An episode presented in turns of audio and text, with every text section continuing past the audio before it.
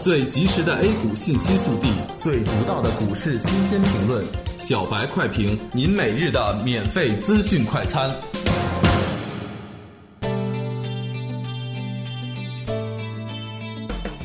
各位听友，大家好，欢迎各位收听二月十八日的小白快评。小白快评今日话题：沪指小幅震荡，个股活跃，CPI 不及预期。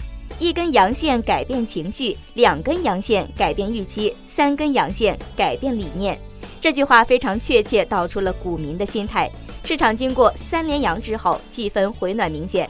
虽然流入的资金总量不多，但很多散户已经按耐不住，开始纷纷入场。早间我们在微博解盘中提示，上方的压力上移到两千八百九十五点。今天的实际走势也是符合预期的。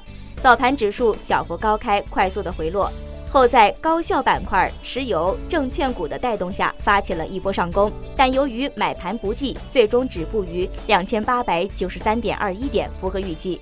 同时，我们在早间解盘中提示，指数还将围绕两千八百六十六附近做震荡调整，也如期出现。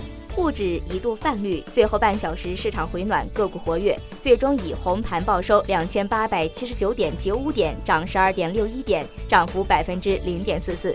消息面上，统计局公布一月份的 CPI 数据，同比上涨百分之一点八，低于预期百分之一点九。春节期间，居民购买能力空前提升。但 CPI 不及预期，难以通缩压力。市场呼吁加大调控宽松力度，恢复需求。